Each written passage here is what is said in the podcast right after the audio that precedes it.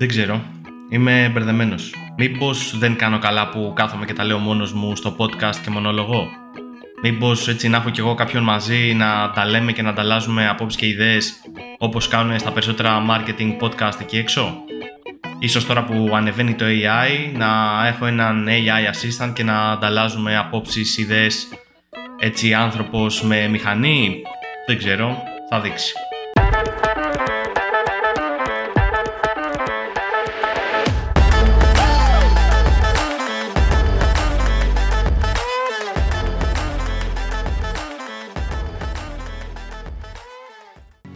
Γενικά συμβαίνουν πραγματάκια, μπορούμε να πούμε, γύρω από το Generative AI και το πώς αυτό ενσωματώνεται στις μηχανές αναζήτησης κυρίως από την Google και την Microsoft καθώς μιλάμε. Και η αλήθεια είναι ότι η κουβέντα έχει ανοίξει πολύ ε,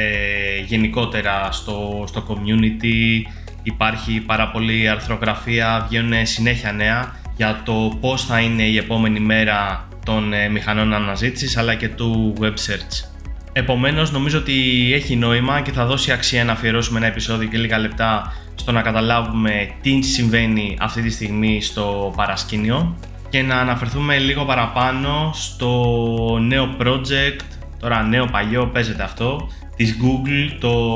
SGE ή αλλιώς Search Generative Experience που ουσιαστικά αφορά το redesign του Google Search έτσι όπως το ξέραμε και την ενσωμάτωση AI τεχνολογιών στο κομμάτι της αναζήτησης. Και φυσικά το podcast δεν θα μπορούσε να κλείσει αν δεν κάναμε μία αναφορά στα rumors σχετικά με το αν θα πεθάνει ή όχι το SEO, ποια θα είναι η επόμενη μέρα του digital advertising σε μια εμπειρία που βασίζεται στο AI, πόσα clicks θα χάσουν οι publishers κτλ. κτλ. Ας τα πάρουμε όμως από την αρχή και πάμε να εξηγήσουμε κάποιους βασικούς όρους. Θα προσπαθήσω να τα πω απλά, λιτά, κατανοητά και λαϊκά, οπότε ζητώ συγγνώμη από AI engineers, scientists ή άλλους που μπορεί να νιώσουν ότι κατακαιρματίζω έτσι τις ε, ορολογίες ή την τεχνολογία γενικότερα. Τι είναι αρχικά το Generative AI. Το Generative AI είναι ένας τύπος τεχνολογίας που βασίζεται στην τεχνητή νοημοσύνη που μπορεί να παράγει διάφορους τύπους περιεχομένου συμπεριλαμβανομένων κειμένου, εικόνων, ήχου ή άλλων συνθετικών δεδομένων. Προφανώς, ο πρόσφατος θόρυβος γύρω από το Generative AI οφείλεται κυρίως στην απλότητα που ο χρήστης πλέον μπορεί να αξιοποιήσει αυτή την τεχνολογία για να δημιουργήσει ε, περιεχόμενο αλλά και να αλληλεπιδράσει με την ε, τεχνητή νοημοσύνη για να δημιουργήσει περιεχόμενο μέσα σε πολύ λίγα δευτερόλεπτα. Και πώς σχετίζεται αυτό με το web search και τις μηχανές αναζήτησης; Η Microsoft ήταν η πρώτη που ενσωμάτωσε Generative AI δυνατότητες στην ε, μηχανή αναζήτησης του Bing ενώ και η Google πριν λίγους μήνες στο Google Marketing Live ανακοίνωσε ότι δουλεύει πάνω σε Generative AI τεχνολογία την οποία θέλει με τη σειρά της να ενσωματώσει στο Google Search. Να δώσω και ένα παράδειγμα για το πώς λειτουργεί το Generative AI. Πήγα στην μηχανή αναζήτησης του Bing και αναζήτησα τα καλύτερα εστιατόρια στην Αγία Παρασκευή. Η απάντηση λοιπόν, πέρα από τα ονόματα των εστιατορίων, περιλάμβανε και άλλες ε, πολύ χρήσιμες πληροφορίες όπως το αν είναι ελληνική, μεξικάνικη ή παραδοσιακή κουζίνα, ποιες είναι οι σπεσιαλιτές τους, τι κριτικές έχουν και το πολύ ενδιαφέρον είναι ότι η απάντηση κλείνει με μία ερώτηση προς τα εμένα, τι είδους φαγητό προτιμάς. Αυτό λοιπόν κάνει trigger μία ολόκληρη συζήτηση προκειμένου εγώ, ο χρήστης, να καταλήξει στην ταβέρνα που θεωρώ ότι είναι η καταλληλότερη για τα γούστα μου. Ποια θα ήταν η εναλλακτική μέχρι τώρα; απλά να μπω σε διάφορα websites, στο TripAdvisor ή σε διάφορα sites αξιολογήσεων εστιατορίων και να ψάξω μόνος μου να δω τι είδους ε, κουζίνα είναι, ποια είναι η σπεσιαλιτέ τους, ποιο είναι το μενού τους ή διάφορες άλλες πληροφορίες οι οποίες με ενδιαφέρουν ως πελάτη. Τώρα που το σκέφτομαι θα ήταν πάρα πολύ ωραίο αν μπορούσα μέσα από τη μηχανή αναζήτησης να κάνω και μία κράτηση στο εστιατόριο τύπου να του πω «ΟΚ, okay, μ' αρέσει αυτό, κλείσε μου 9 η ώρα το Σάββατο για 4 άτομα». Ίσως και αυτό μπορεί να το δούμε στο μέλλον να συμβαίνει. Όποιος θέλει να δοκιμάσει το Generative AI εργαλείο του Bing μπορεί απλά να μπει στο Bing και να παίξει με διάφορες ερωτοαπαντήσεις ε, και αλληλεπίδραση με το εργαλείο. Στα ίδια μονοπάτια με τη Microsoft κινείται και η Google, ίσως αυτό είναι κάτι που μας ενδιαφέρει περισσότερο, η οποία εδώ και 3-4 μήνες δουλεύει πάνω στο project που αναφέραμε και πριν, το SGE, Search Generative Experience, που ουσιαστικά έρχεται και με τη σειρά του αυτό να αλλάξει τον τρόπο με τον οποίο αναζητούμε διάφορα πράγματα στην ε, Google. Έχω ανεβάσει δύο άρθρα πολύ πρόσφατα στο Grow Digital τα οποία έχουν ε, ως επίκεντρο το SGE αλλά και το πώς το Generative AI θα επηρεάσει το Performance Marketing και το SEO όταν μπει για τα καλά στη ζωή μας. Ας ξεκινήσουμε όμως με το SGE της Google. Το SGE όπως είπαμε είναι ένα πείραμα πάνω στο οποίο δουλεύει η Google το οποίο προς το παρόν είναι προσβάσιμο μόνο μέσα από το Search Labs μια ειδική εφαρμογή που έχει Google, την οποία μπορείς να κατεβάσεις είτε στο κινητό σου, είτε να την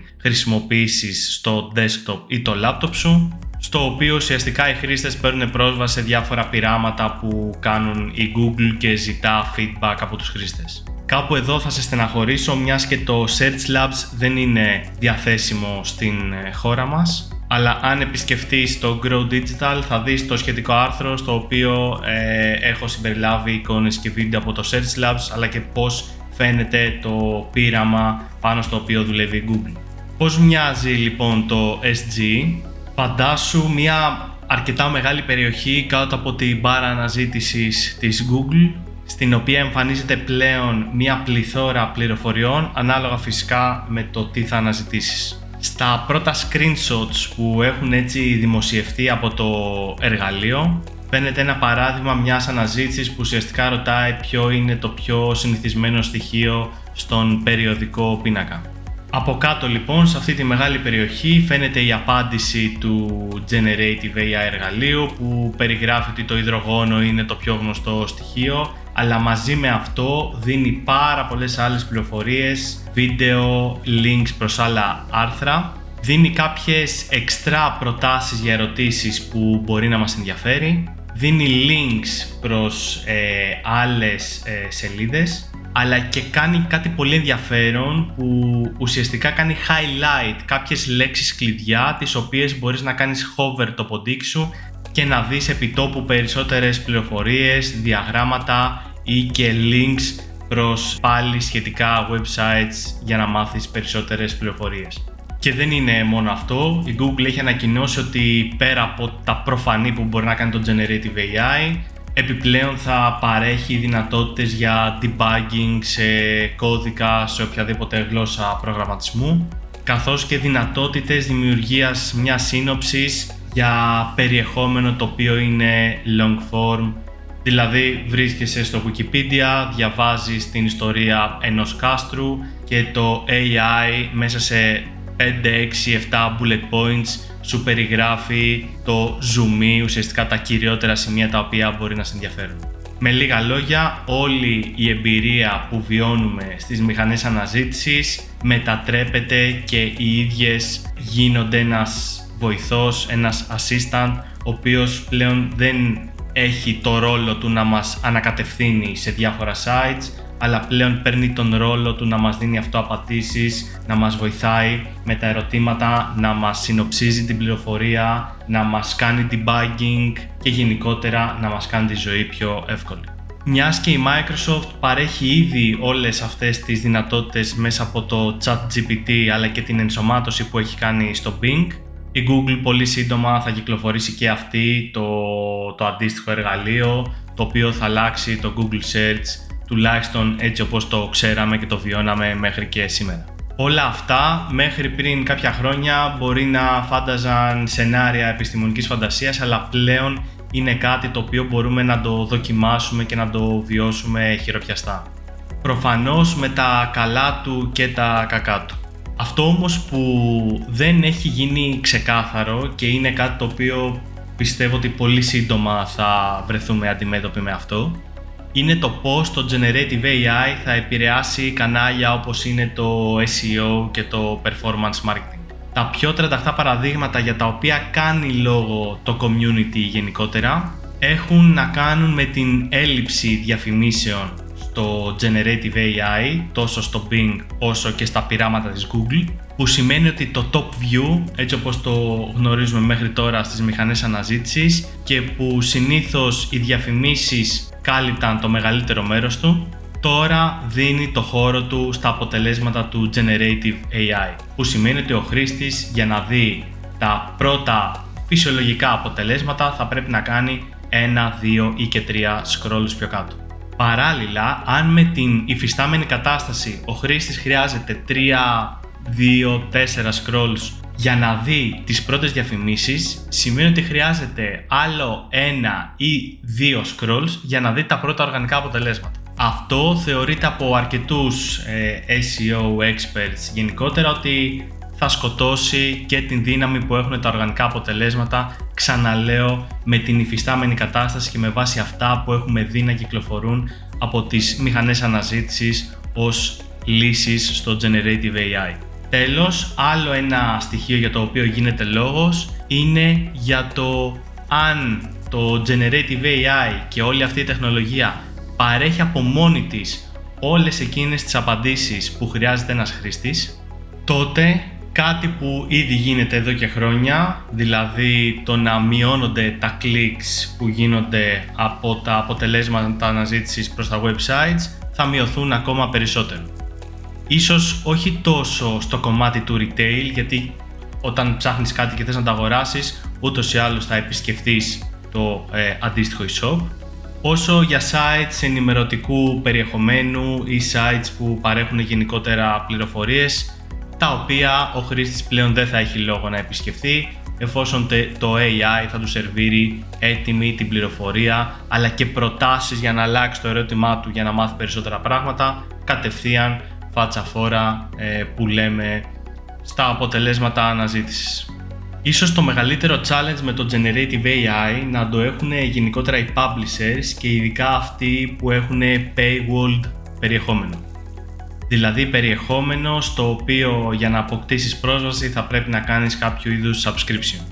Αυτό είναι κάτι που φαίνεται ότι η Google το έχει προβλέψει καθώς έχει ήδη προσθέσει στο Help Center της μια ενότητα για το πώς θα αποτρέψεις στο Generative AI να πάρει πληροφορίες από εκεί ή να προβάλλει περιεχόμενο από αυτό το είδος το περιεχόμενο κατευθείαν στους χρήστες. Αν θες να μάθεις περισσότερα για το SG και για όλα τα updates και νέα features που ετοιμάζει Google, αρκεί όπως είπαμε να μπεις στο growpavladigital.gr, είναι το πρώτο άρθρο και εκεί μέσα μπορείς να δεις ε, πιο αναλυτικές πληροφορίες. Επιστρέφω λίγο πιο πίσω και συγκεκριμένα στο κομμάτι του πώς το Generative AI θα καταφέρει να ενώσει την τεχνολογία, τις μηχανές αναζήτησης και τους advertisers. Ήδη έχει εισαχθεί ο όρος του Chat-Based Search, δηλαδή της δυνατότητας που ενσωματώνει το Conversational Style μιας αναζήτησης και το Generative AI όπως είναι για παράδειγμα το ChatGPT. Αυτός ο όρος αντιπροσωπεύει λοιπόν μια σημαντική αλλαγή στον τρόπο με τον οποίο οι χρήστες αλληλεπιδρούν με τις μηχανές αναζήτησης με μια πιο φυσική conversational προσέγγιση για την δημιουργία ερωτημάτων όπου φεύγουμε από τη λογική του search και πάμε στη λογική των prompts. Για να καταλάβουμε το πώς λειτουργεί η συγκεκριμένη τεχνολογία, ας φανταστούμε ότι βρισκόμαστε σε μια συνομιλία κειμένου με την μηχανή αναζήτησης, θέτοντας ερωτήματα σε μια φυσική γλώσσα συνομιλίας. Έτσι, αντί να εισάγεις keywords ή συγκεκριμένες φράσεις στο search bar, θα πληκτρολογήσει, θα εκφωνήσει τα ερωτήματα αναζήτησης σαν να απευθύνεσαι σε έναν άλλον άνθρωπο ή ένα voice assistant. Αυτή λοιπόν η συνομιλία θα μπορούσε ενδεχομένως να περιλαμβάνει και follow-up ερωτήσεις ή deep dives στο θέμα, δημιουργώντας μια δυναμική και επαναληπτική διαδικασία αναζήτησης. Για παράδειγμα, θα μπορούσες αρχικά να ρωτήσεις πού είναι το πλησιέστερο ιταλικό εστιατόριο και να συνεχίσεις με το έχει επιλογές χωρίς γλουτένη ή ποιες είναι οι ώρες λειτουργίας του.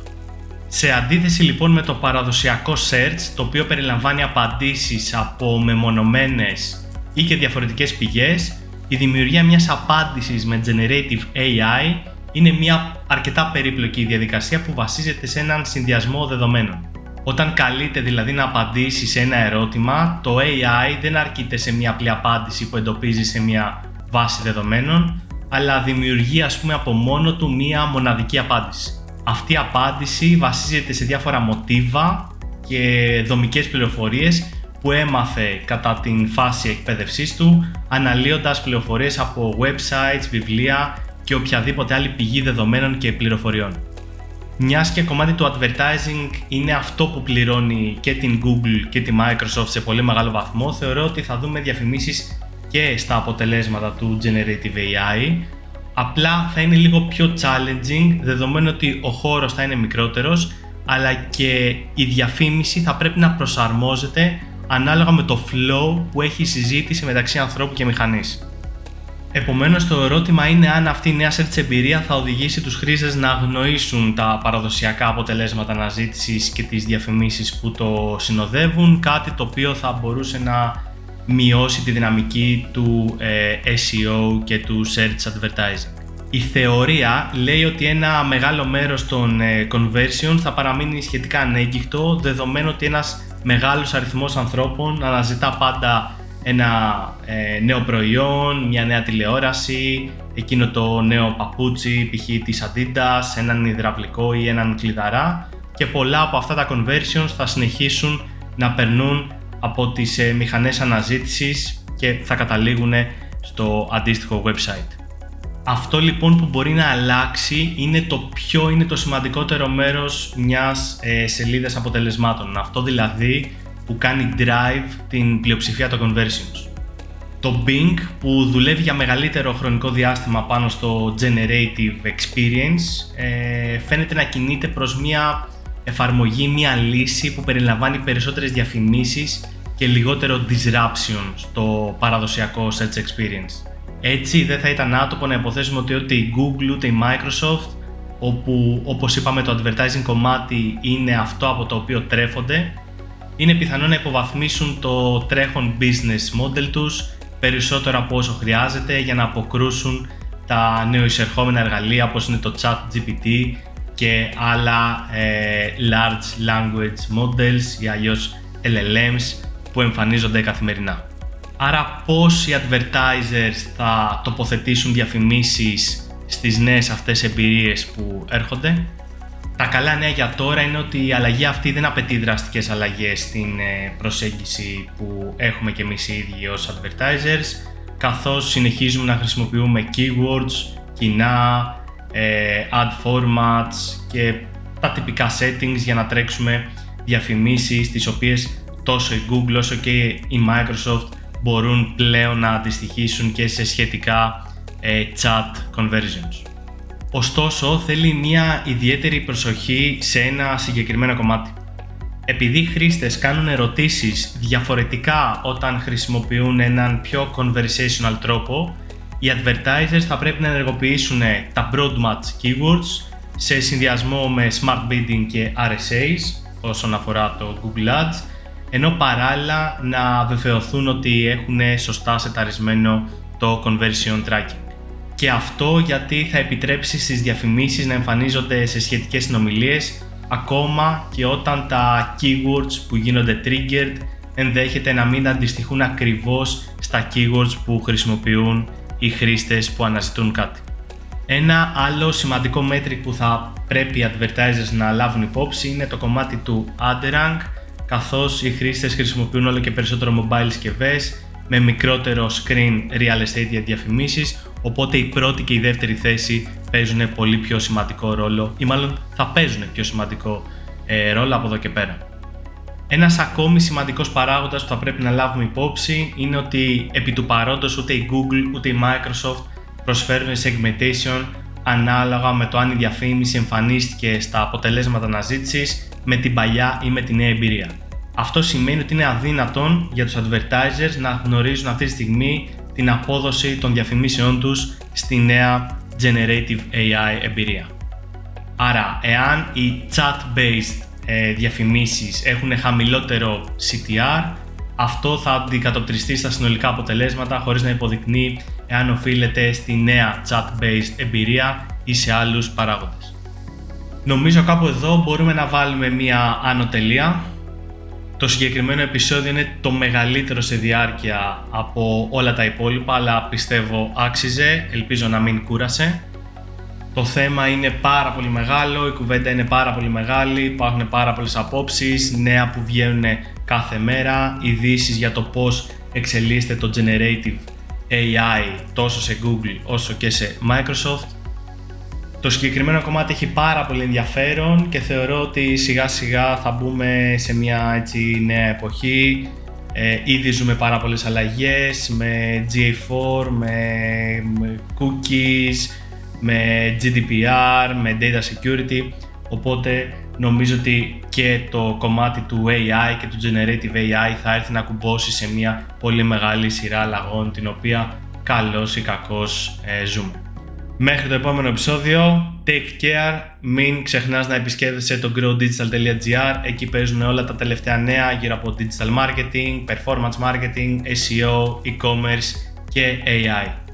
See you soon.